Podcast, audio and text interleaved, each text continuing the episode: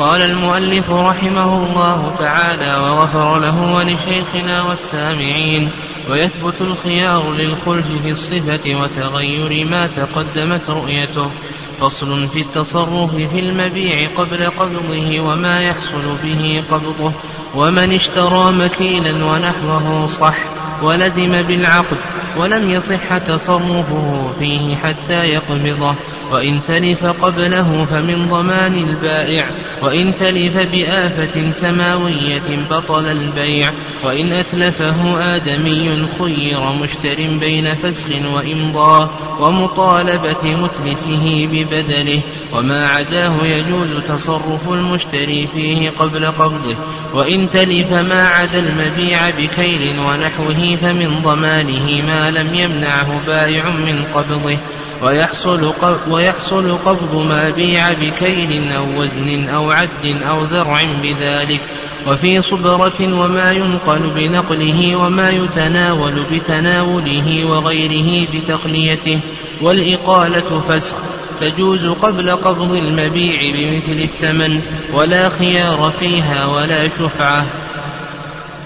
تقدم لنا ما يتعلق بخيار التخبير ثمن. وذكر المؤلف رحمه الله صوره الأربع وهي التولية والمرابحة والمواضعة والشركة. وذكر أيضا ما يتعلق بالبيع تولية ما يتعلق به من مسائل. كذلك أيضا سبق لنا ما يتعلق بخيار اختلاف المتبايعين وأن المتبايعين إذا اختلفا فإن هذا الاختلاف أنواع. النوع الأول أن يختلفا في الثمن في قدر الثمن والنوع الثاني أن يختلف في عين السلعة. والنوع الثالث أن يختلف في الأجل أو الشرط. والنوع الرابع أن يختلف في تسليم الثمن والمثمن. و إذا اختلف في تسليم الثمن والمثمن فإن هذا أقسام. يكون الثمن عينا يعني أن يكون معينا والقسم الثاني أن يكون الثمن دينا. وهو حاضر في مجلس العقد. القسم الثالث أن يكون دينا وهو غائب في البلد إلى مسافة قصر. والقسم الرابع أن يكون دينا لكنه غائب فوق مسافة قصر. والقسم الخامس إذا تبين أن المشتري محسر ثم بقي عندنا القسم الأخير من أقسام الخيارات وهي ما يتعلق بخيار الخلف في الصفة أو ما تغيرت ما لونت رؤيته. فقال المؤلف رحمه الله تعالى في درس اليوم ويثبت الخيار للخلف في الصفة ولتغير ما تقدمت رؤيته. يقول لك المؤلف رحمه الله يثبت الخيار يعني للاختلاف فإذا اختلف المتعاقدان في صفة المبيع كأن يقول المشتري صفته كذا وكذا والبائع يقول صفة المبيع كذا وكذا. مثال ذلك أن يختلف في صفة السيارة. المشتري يقول لونها أبيض والبائع يقول لونها أسود إلى آخره. فما القول قول ذا في صفة المبيع؟ قال نعم. فللعلماء رحمهم الله تعالى في ذلك رأيان. الرأي الأول وهو قول جمع أن القول قول المنكر. فمثلا قال المشتري لونها أبيض أو صفة البر جيد وقال البائع بل صفة البر متوسط. فالقول قول المنكر هذا ما عليه جمهور أهل العلم. وعلى هذا يكون القول يكون قول البائع. نعم. لأنهما يتفقان أنه ردي لكن المشتري يدعي وصفا والبائع ينكر هذا الوصف. فنقول بأن القول قول البائع. و ودليلهم على ذلك نعم دليلهم على ذلك أن الأصل عدم هذه الصفة. فما دام أن الأصل عدم هذه الصفة فيكون القول قول البائع. ويؤيد لك ما تقدم من حديث ابن مسعود رضي الله تعالى عنه أن النبي صلى الله عليه وسلم قال إذا اختلف المتبايعان وليس بينهما بينة بينة فالقول ما يقول رب السلعة. الرأي الثاني رأي الشافعية أنهما يتحالفان كما سلف. والصواب في هذا ما عليه أكثر أهل العلم رحمهم الله تعالى. قال المؤلف رحمه الله تعالى ولتغير ما تقدمت رؤيته. صورة ذلك اشترى السلعة بالرؤية برؤية متقدمة. رأى هذه السلعة عند البائع. وبعد أن رآها بفترة اشتراها. قال أنا رأيت عندك كذا وكذا. فاشتراها منه. لما تم العقد وأخذ المشتري السلعة ادعى أنها قد تغيرت. هو رآها على صفة والآن هي على صفة أخرى. فادعى التغير. فمن القول قوله؟ التغير. والمشتري يدعي التغير. نقول العلماء رحمهم الله لهم في ذلك رأيان. الرأي الأول أن القول المشتري. أن القول قول المشتري وهذا هو المشهور من قول الشافعي. ودليلهم على ذلك دليلهم على ذلك أن الأصل براءة من أن الأصل براءة المشتري من الثمن. فلا يلزم الثمن ما لم يعترف بالمثمن. والرأي الثاني رأي الحنفية والمالكية أن القول قول البائع لأن الأصل عدم التغير. أما الأصل عدم التغير. وهذا القول هو الأقرب. أما الأقرب في هذه المسألة أن القول قول البائع. لأن الأصل عدم التغير وأيضا أن الأصل هو بقاء العقد. فالمشتري يدعي عدم ثبوت العقد والأصل نقول الأصل هو بقاء العقد. قال المؤلف رحمه الله فصل ومن اشترى مكيلا ونحوه صح. ولزم بالعقد ولم يصح ولم يصح تصرفه فيه حتى يقبضه. هذا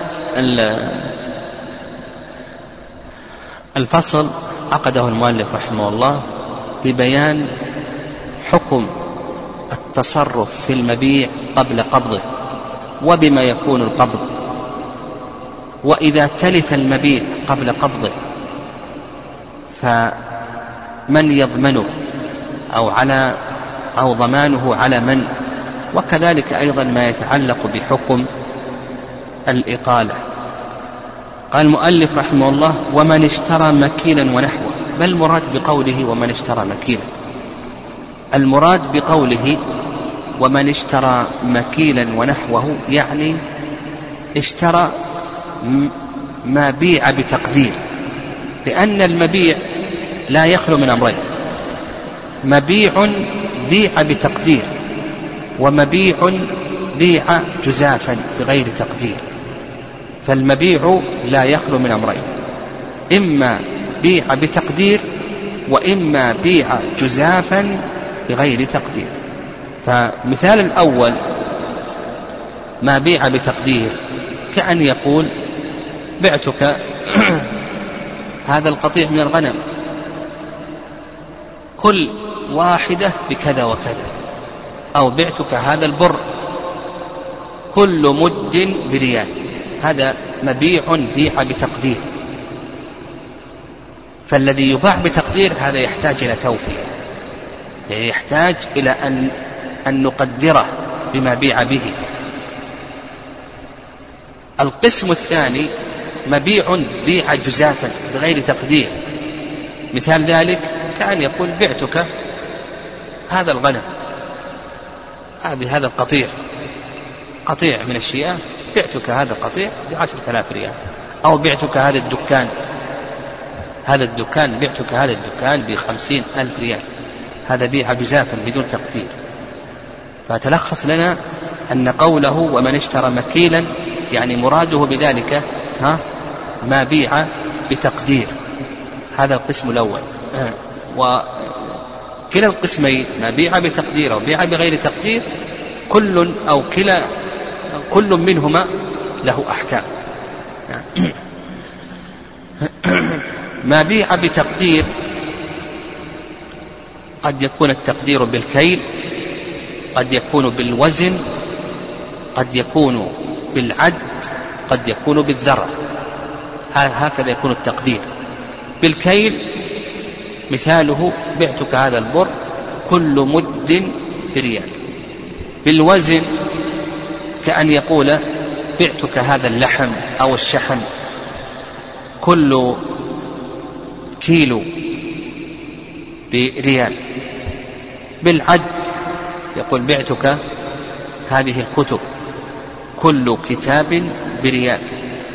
بالذرع بعتك هذا الثوب كل متر أو كل ذراع بريال أو بريالين إلى آخره.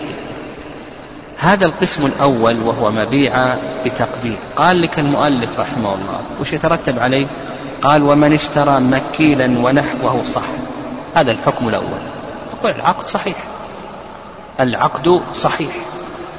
إذا اشتريت ما بيع بتقدير وإن لم يقدر نقول بأن العقد صحيح.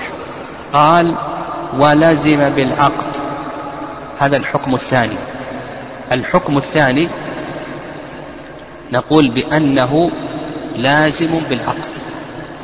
العقد صحيح والعقد أيضا يكون لازما قال وقوله ولزم بالعقد يعني إذا لم يكن هناك خيار فإن كان هناك خيار مجلس أو خيار شرط فهذا لا إشكال أنه غير لازم لكن المقصود إذا لم يكن هناك شيء من الخيار قال ولم يصح تصرفه فيه حتى يقبضه. هذا الحكم الثالث. الحكم الثالث من الأحكام المتعلقة بما بيع بالتقدير. قال لك المؤلف رحمه الله أنه لا يصح تصرفه فيه حتى يقبضه. وظاهر كلام المؤلف رحمه الله أنه لا يصح تصرفه فيه أنه يشمل البيع وغيره يعني ما يصح. يعني ما بيع بتقدير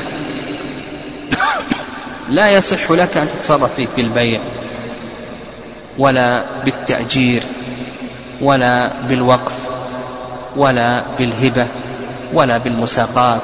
ولا بالمزارعة إلى آخره. ما بيع بتقدير يقول لك المؤلف ما يصح تتصرف فيه. يعني أنت محجور عليك أيها المشتري. حتى متى؟ ها؟ حتى تقبضه. يعني لا يجوز لك أو لا ليس لك أن تتصرف فيه. وهذا كما سلف ظاهر كلامه أنه يشمل سائر العقود. وإن كانوا يستثنون بعض التصرفات. يعني كانوا يستثنون بعض التصرفات. فمثلا يقولون يصح عتقه. يعني مثلا اشترى رقيقا بتقدير. كل رقيق بكذا وكذا. يصح أن تعتق بعض هذا الرقيق. مع أنك ما قبضته. يقولون يصح الوصية به. يصح أن تجعله مهرا. يعني اشتريت مثلا آه، برا. كل مد بريال يصح أن تجعله مهرا. المرأة اشترت ذلك يصح أن تجعله عوض خلع إلى آخره المهم التصرف في المبيع قبل قبضه. إذا كان هذا المبيع بيع بتقدير في الجملة ما يصح لك أن تتصرف فيه. وإن كانوا يستثنون يستثنون بعض التصرفات. هذا هو المشهور من مذهب الإمام أحمد. رحمه الله تعالى. الرأي الثاني أنه يصح لك أن تتصرف فيه. كل التصرفات إلا مسألة واحدة فقط وهي البيع. كل التصرفات يصح لك أن تتصرف فيه. ما بيع بتقدير إذا كان البيع قبل قبضه لك أن تتصرف فيه. كل التصرفات إلا مسألة واحدة فقط وهي البيع. وهذا اختيار شيخ الإسلام ابن تيمية رحمه الله تعالى. نعم هذا اختيار شيخ الإسلام ابن تيمية رحمه الله تعالى. بل استثنى شيخ الإسلام ابن تيمية رحمه الله مسألتين. نعم استثنى مسألتين. المسألة الأولى إذا باعه تولية يقول يصح أن يبيعه قبل أن يقبضه إذا كان بيعه له تولية. فمثلا اشترى هذا الثوب الذي يحتاج إلى تقدير بالذرع. حتى الآن لم يقبضه ذهب المشتري وباعه برأس ماله تولية. يصح ذلك أو لا يصح؟ يقول لك يصح. نعم يصح. ذلك لماذا؟ لأنه يقول ما هي العلة؟ ما هي العلة أن الشارع منعك أن تتصرف في هذا المبيع قبل قبضه؟ ما هي العلة؟ قالوا العلة في ذلك أو شيخ الإسلام يقول بأن العلة في ذلك أن المشتري قد يعجز عن تخليص المبيع إذا رأى البائع أن المشتري قد ربح. ولهذا قال لك الشارع دفعا للخلاف والنزاع والشقاق. قال لك لا تتصرف فيه حتى ماذا؟ حتى تقبضه. فالعلة التي يقول بها شيخ الإسلام تيمية رحمه الله العلة أنه ربما أن المشتري ربح. فإذا ربح المشتري قد لا يتمكن من تخليص السلعة.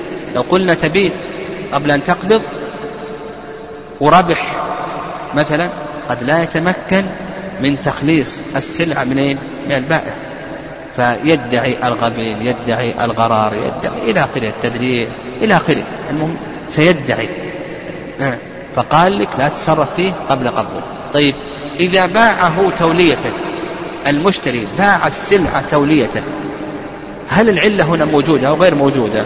غير موجودة لأن لأنه سيستطيع أن يخلصه بل البائع يتبين له أنه لم يقبل. فيقول لك لا ي... إذا باعه تولية فإنه يجوز له ذلك قبل قبض هذه المسألة الأولى التي يستثنيها شيخ الإسلام تيمية رحمه الله.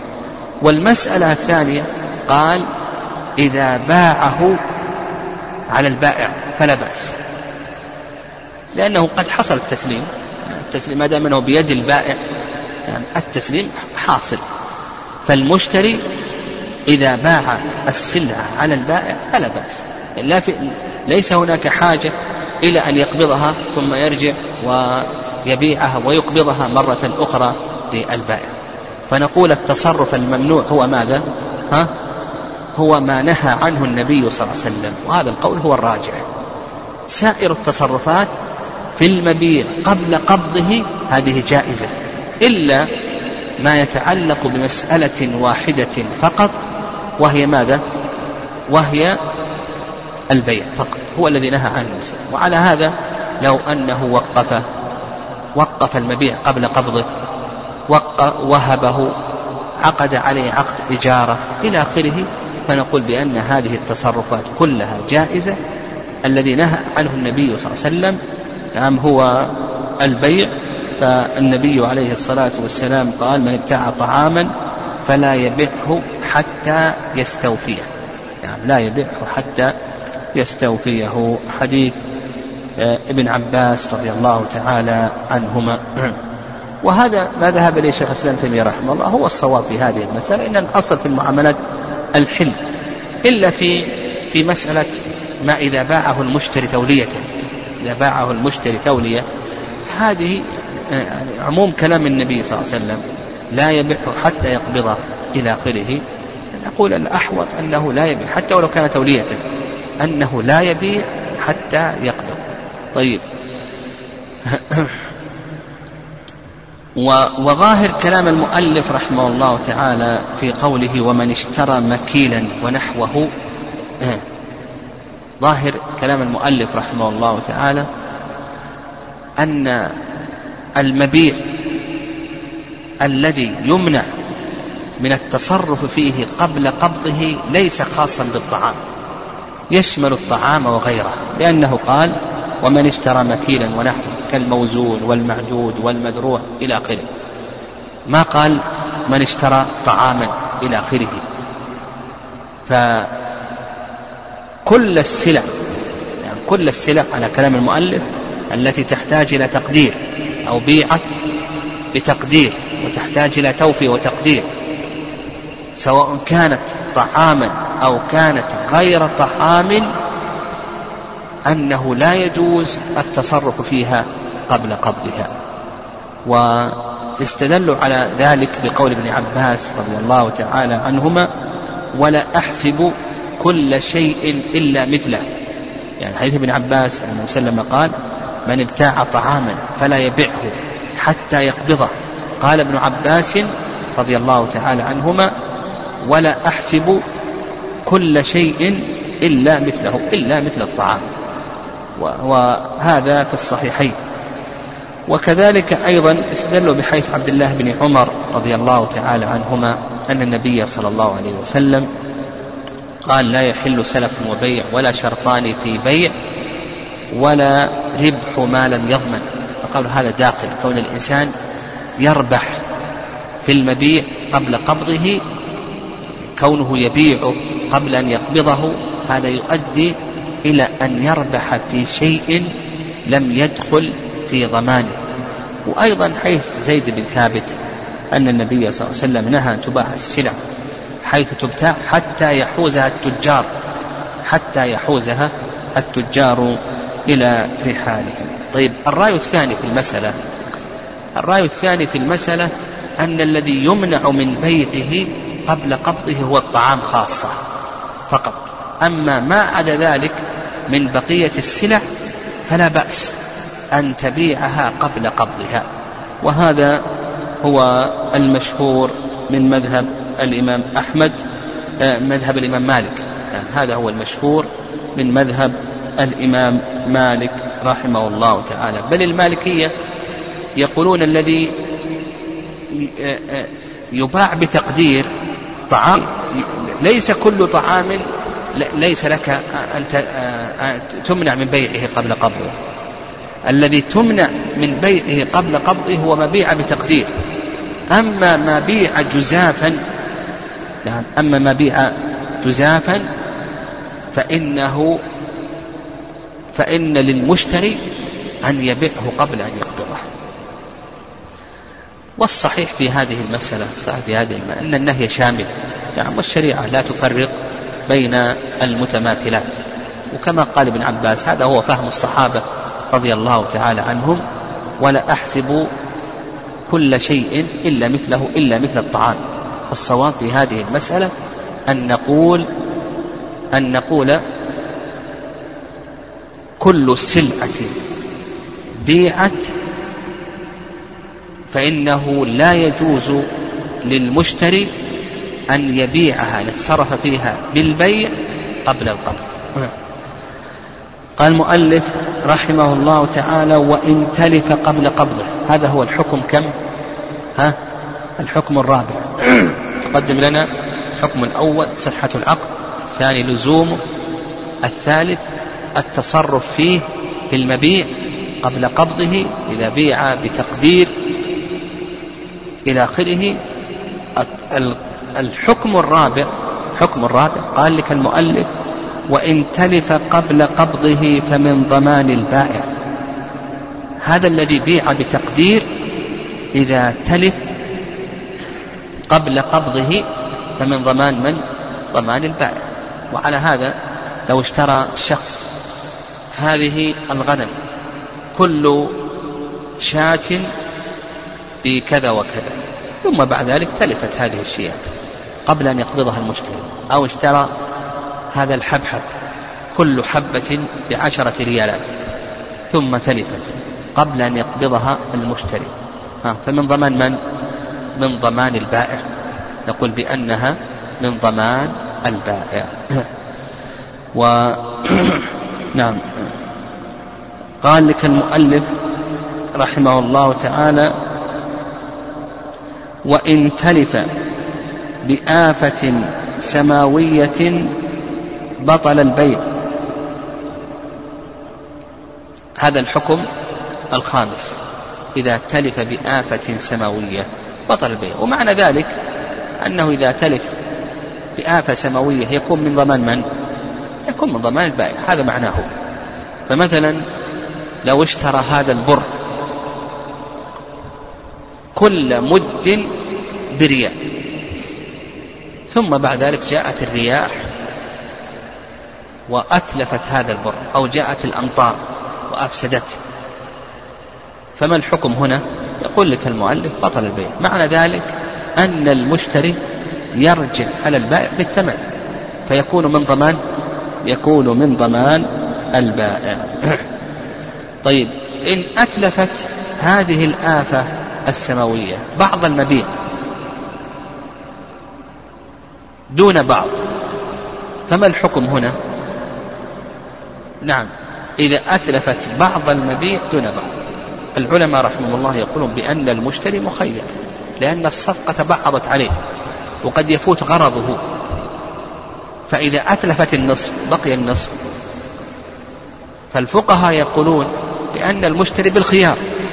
إن شاء أخذ الباقي بقسطه من الثمن وإن شاء فسخ. والصحيح في ذلك أن يقال الأصل بقاء العقد.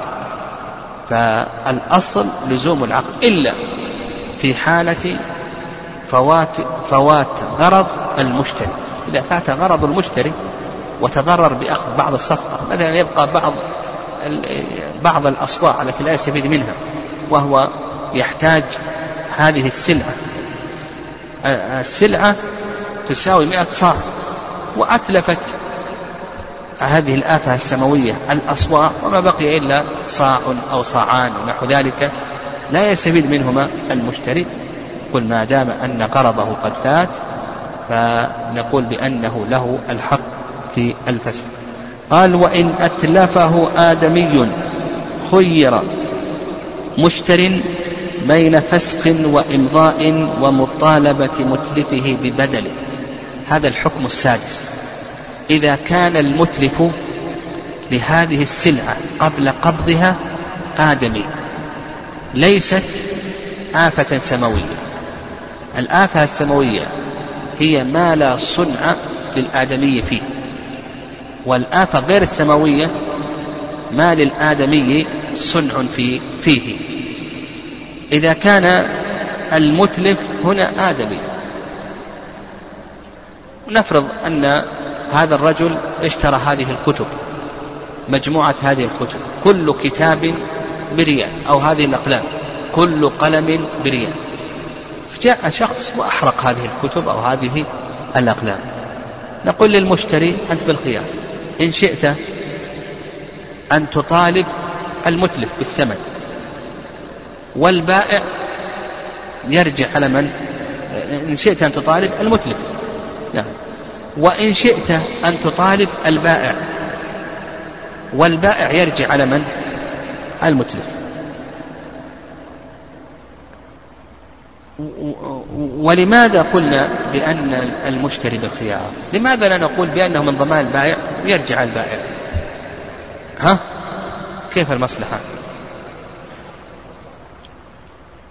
كيف يرجع المتلف؟ كيف ما هي صورة المصلحة؟ لا ليس هذا. هم يقولون المشتري يخير لأن هذا أوسع له. لأن مطالبة البائع قد تكون عسرة.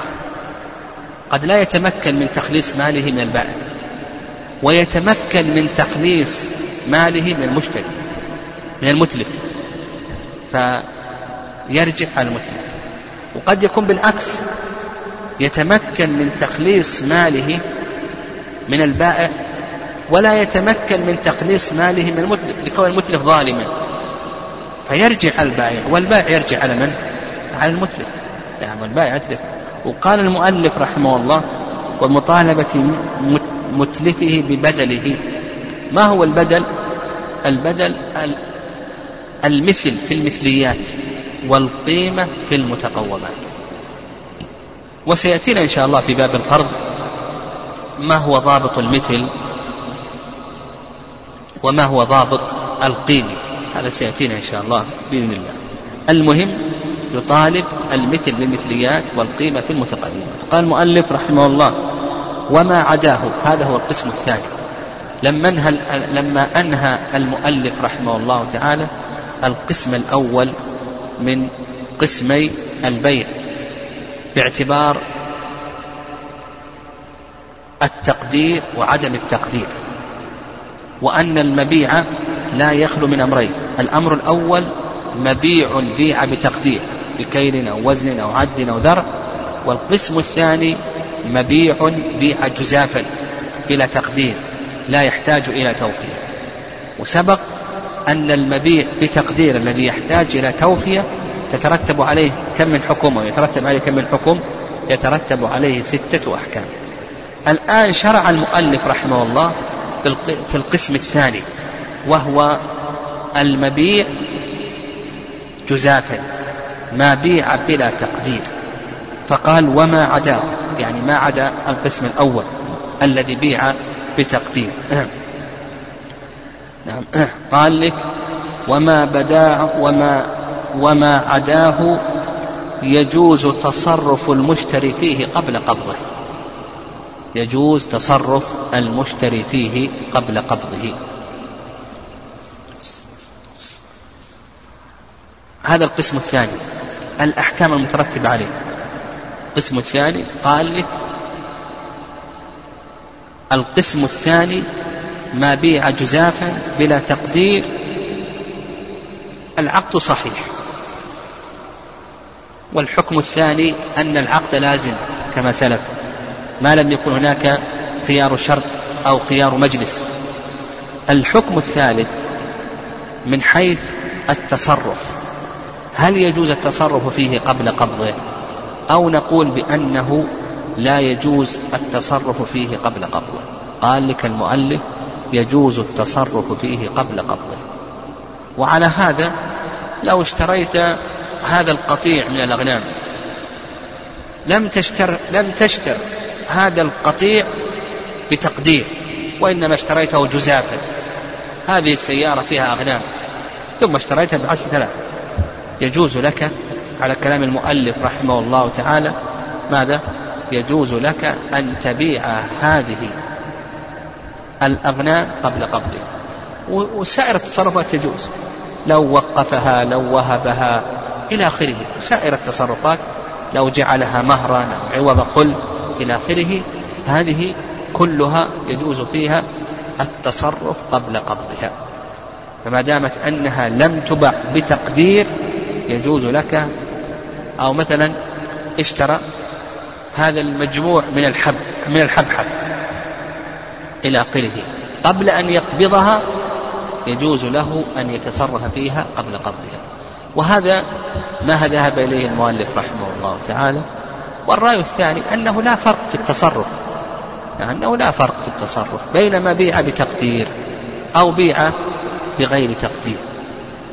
وأنه لا يجوز التصرف فيه قبل قبضه لعموم قول النبي صلى الله عليه وسلم في حديث ابن عباس رضي الله تعالى عنهما. عموم قول النبي صلى الله عليه وسلم من ابتاع طعاما فلا يبعه حتى يقبضه. وهذا يشمل ما إذا كان المبيع بتقدير أو كان بغير تقدير. وهذا القول هو الصواب. نعم هذا القول هو الصواب.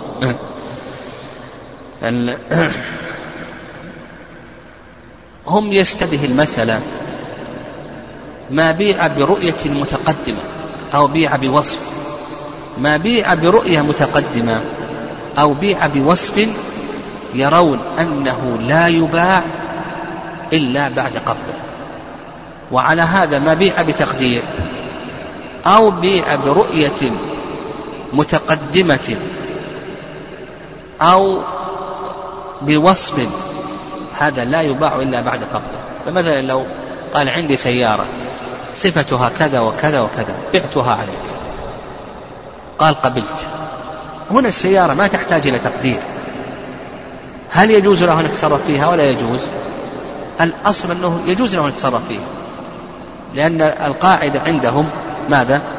أن ما بيع جزافا بلا تقدير يجوز للمشتري أن يتصرف فيه. لكن يقولون هذه هاتان المسألتان مستثنيتان. المسألة الأولى إذا كان البيع عن طريق الوصف. ليس لك أن تتصرف فيه حتى تقبضها فمثلا لو قال بعتك سيارتي التي صفتها كذا وكذا موديلها كذا ولونها كذا إلى آخره. قال قبلت. هل له أن يتصرف المشتري أو حتى يقبض؟ يقول لا بد أن يقبض. أو بيع آه، آه، آه، نعم ما كان عن برؤية متقدمة. يعني رأى عنده هذه السلعة ثم بعد ذلك اشتراها وهي غائبة. نعم. وهي غائبة إذا بيع برؤية متقدمة رأى هذه السلعة عنده قبل يومين ثلاثة مثلا ثم بعد ذلك اشتراها منه وهي غائبة. فيقولون لا ليس له أن يبيعها حتى يقبضها. لكن ما بيع جزافا أو برؤية حاضرة برؤية حاضرة فله أن يتصرف فيها قبل أن يقبضها. مثلا باعه السيارة السيارة موجودة الآن. قبل أن يقبضها المشتري تصرف فيها في البيع. فعلى المشهور من المذهب أن هذا جائز ولا بأس به. فتلخص لنا حتى يقبض على المذهب ما هو؟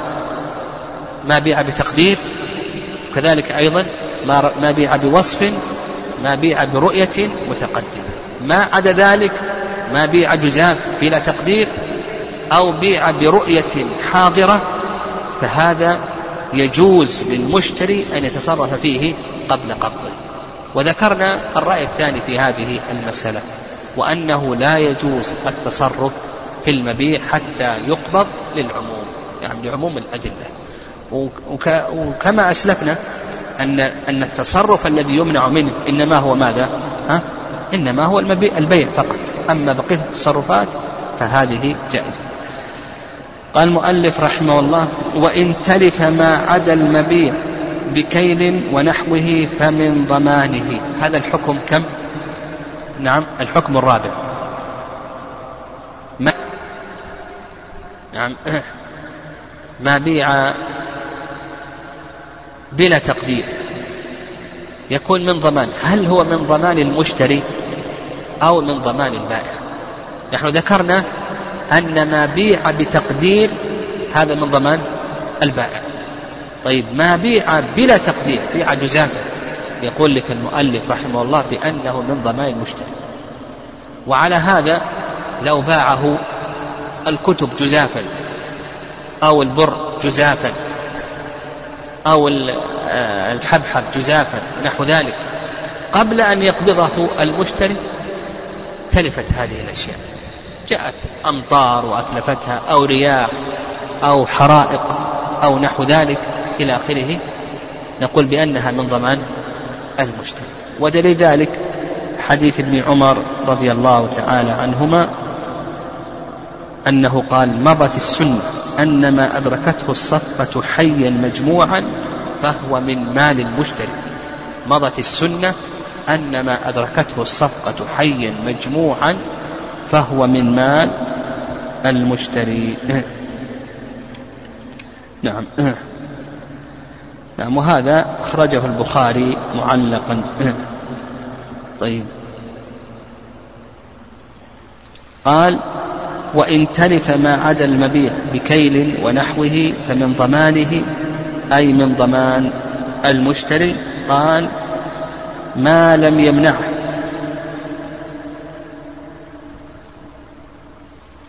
بائع من قبضه يعني ما لم يمنعه بائع من قبضه. فإذا منعه البائع من قبض السلعة حتى تلفت فنقول بأنها من ضمان من؟ من ضمان البائع لأن البائع كالقاصد. الواجب عليه أن يسلم السلعة إلى المشتري. فإذا طالبه المشتري قال أعطني السلعة وماطل حتى تلفت هذه السلعة فنقول بأنها من ضمان البائع. إلا إذا كان التأخير لشيء جرى به العرف. نعم جرى به عرف التجار. فمن ضمان المشتري لكن إذا زاد على ذلك فنقول بأنه من ضمان البائع لأنه كالقاصد فتلخص لنا أن الذي يكون من ضمان البائع ما هو؟ ما بيع بتقدير ما بيع بتقدير هذا الذي يكون من ضمان البائع نعم يعني ما بيع بتقدير أو بيع برؤية سابقة أو وصف هذه تكون من ضمان البائع. ومثله أيضا أضاف العلماء رحمهم الله آه، الثمر على النخل. نعم الثمر على النخل إذا تلف فإنه يكون من ضمان البائع. وهذا سيأتينا إن شاء الله في يأتينا إن شاء الله في أحكام الجوائح. يعني في باب بيع الأصول والثمار. باب بيع الأصول والثمار. يجوز بيع الثمرة بعد بدو الصلاح. فإن تلفت قبل أن يتسلمها المشتري لأن المشتري يحتاج إلى أن يتركها. يعني إذا بدأت تحمر أو تصفر يجوز للبائع أن يبيع. لكن المشتري لن يتمكن من الأخذ حتى يتم الصلاح. فإذا تلفت فهي من ضمان من؟ من ضمان البائع. فتلخص لنا أن ما بيع بتقدير بكيل أو وزن أو عد أو ذر من ضمان البائع. ما بيع برؤية سابقة أو وصف من ضمان البائع. الثمر على رؤوس الشجر نقول بأنه من ضمان البائع. قال المؤلف رحمه الله ويحصل قبض ما بيع بكيل أو وزن إلى آخره. يعني قبل أن ندخل بما يحصل به القبض إلى آخره. نلخص هذا الكلام. فتلخص لنا أن المبيع ينقسم إلى ماذا؟ ينقسم إلى قسمين. القسم الأول ما بيع بتقدير يحتاج إلى توفية كالمبيع بكيل أو وزن أو عد أو ذر. القسم الثاني ما بيع جزافا لا يحتاج إلى توفية بيع جزاف بلا تقدير لا يحتاج إلى توفية ما بيع بتقدير ما هي الأحكام المترتبة عليه ها؟ الحكم الأول صحة العقد الحكم الثاني لزومه ما لم يكن هناك خيار. الحكم الثالث أنه من ضمان البائع ويضاف إلى ذلك ثلاث مسائل. ضمان البائع ويضاف إلى ذلك ثلاث مسائل. ها؟ المسألة الأولى ما بيع برؤية سابقة ما بيع بوصف الثمر على رؤوس الشجر. الحكم الرابع الحكم الرابع أنه إذا تلف بآفة سماوية بطل البيع. الحكم الخامس أنه إذا أتلفه آدمي فإن المشتري مخير بين أن يطالب البائع وبين أن يطالب المتلف هذا القسم الأول. القسم الثاني ما بيع جزافا بلا تقدير. فنقول أيضا الحكم الأول صحة العقد الحكم الثاني لزومه ما لم يكن هناك خيار الحكم الثالث أنه من ضمان المشتري. يقول بأنه من ضمان المشتري. نعم. من ضمان المشتري. إلى آخره. طيب الحكم الرابع ما, ما يتعلق بالتصرف. أيضا نقول يصح التصرف فيه على المذهب. المذهب يصح التصرف فيه إلا مبيع برؤية سابقة أو وصف يقول لا يصح التصرف فيه والمذهب أنه يصح التصرف فيه كما أن ما بيع بتقدير لا يصح التصرف فيه وما المراد بالتصرف؟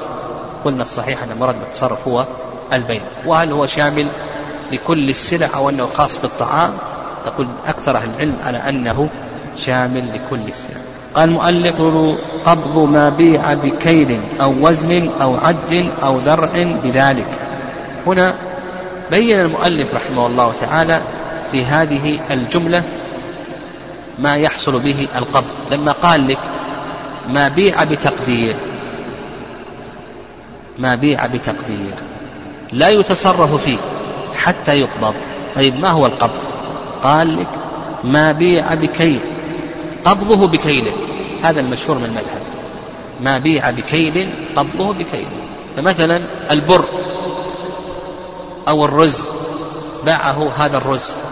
كل كل مد بريال لا يحصل قبض المشتري له إلا أن يكيله له البائع. فإذا كاله حصل قبض. حتى وإن لم ينقل البائع المشتري من مكانه. والرأي الثاني أنه لا يحصل القبض نعم لا يحصل القبض إلا بأمرين الأمر الأول الكيل والأمر الثاني النقل لا بد أن ينقله من مكان البائع. مثل أيضا ما بيع بعد لا بد من العد والنقل ما بيع بذر ما بيع بوزن المشهور من المذهب أنه يكفي التقدير ولا حاجة نعم لا حاجة إلى النقل. والرأي الثاني نعم الرأي الثاني أنه لا يكتفى بالتقدير وهذا رأي المالكية والشافعية. الحنابلة أنه يكتفى بالتقدير لكن عند المالكية والشافعية أنه لا يكتفى بالتقدير. ويدل لذلك حديث ابن عمر قال كنا في زمان رسول الله صلى الله عليه وسلم نبتاع الطعام فيبعث علينا من يأمرنا بانتقاله.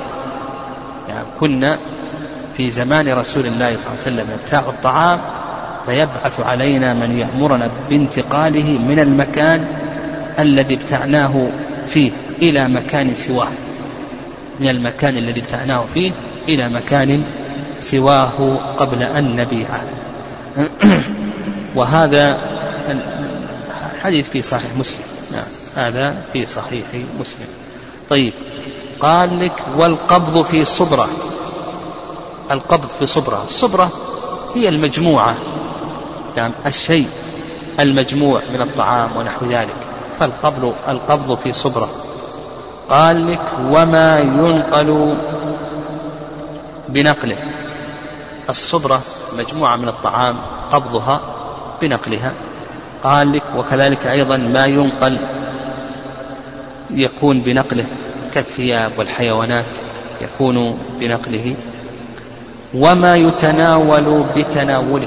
الأشياء تتناول جرت العادة تتناول مثل الذهب مثل الأقلام مثل الساعات تكون بالتناول. نعم تكون بالتناول. قال وغيره.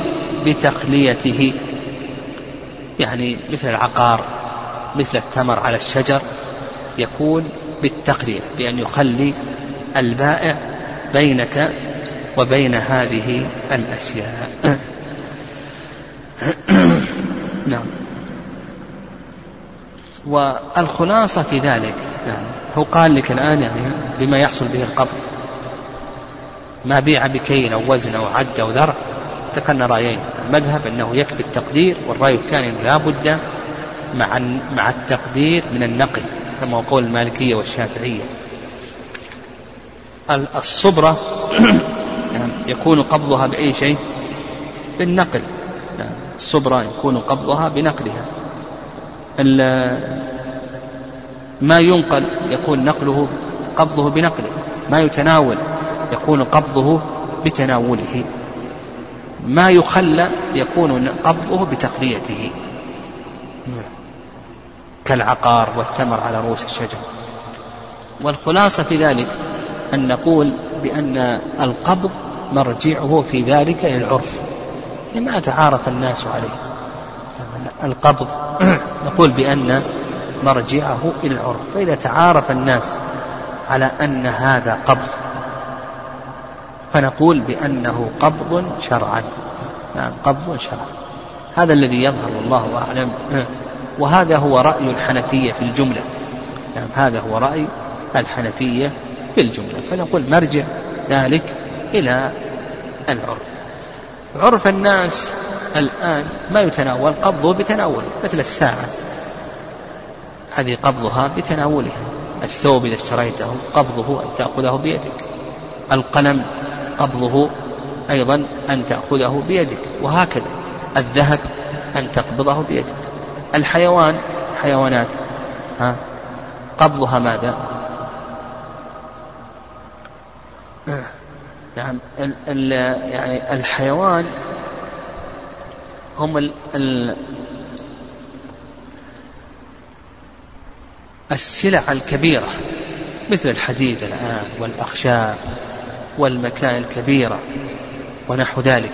بعض العلماء يلحقها بالعقارات ويكون القبض فيها ماذا؟ التخليد يخلي بينك وبين حتى تتمكن منها تتمكن منها لأن الآن اختلفت السلع. السلع الآن ليست كالسلع في الزمن السابق. فمثل الآن قد توجد الحديد أطنان الحديد أطنان الحديد والأخشاب والمكائن الكبيرة إلى آخره. فمثل هذه الأشياء إذا كان إذا وثقت بالأوراق وتمكن المشتري منها من أخذها فإنها هو القبض يعني يظهر أن هذا هو تلك الأشياء. أما إذا بالنسبة للحيوانات الأعداد اليسيرة إلى آخره فهذه قبضها بأخذها أن يمسكها إلى آخره. مثل قبض السيارات الآن. قبض السيارات. يعني بعض العلماء يقول قبضها أن تكتب بالأوراق الرسمية وأن تخرجها من مكان بائع إلى آخره. يعني تخرجها من مكان البائع وبعض العلماء يقول يكفي إذا سجلت في الأوراق الرسمية. إذا سجلت بها. هذا قبض لها بحيث أن المشتري يكون متمكنا منها. ما دام أنه متمكن من التصرف فيها فإنه يكون آه، إلى آخره. كذلك أيضا نفهم مسألة وهي أن المكان قد يكون مكانا عاما. قد يكون المكان مكان عام. هذا مما يهون مسألة القبض مثلا إذا كان المكان مكان عام إلى آخره. ليس خاصا بالبائع فهذا يكفي أن يخلي إذا كان يحتاج إلى تقدير لا بد من التقدير. لكن هل لا بد من النقل؟ نحو ذلك. نقول يكفي أن يخلي البائع بين المشتري وبين هذه السلعة إذا كان المكان عام. الأشياء التي تكون يسيرة مثل ما يكال يوزن يعد وهي أمور يسيرة. نعم هذه نقول كما قال المالكية والشافعية لا بد من التقدير ولا بد من النقل لكن قد تكون أشياء كبيرة وكثيرة. نعم لا بد أن تكون مثلا أشياء كثيرة. مثلا البطيخ يعني أشياء كثيرة كما يوجد الآن إلى آخره. فهل نقول إذا بيع بتقدير مثل هذه الأشياء لا بد أن ينقلها المشتري؟ أو نقول إذا تمكن منها مع وجود الوثائق والتقدير أن هذا كافي. هذا الذي يظهر لأن, مثل هذه الأشياء الكبيرة نلحقها بأي شيء؟ ها؟ بالعقارات هذا الذي يظهر الله أعلم.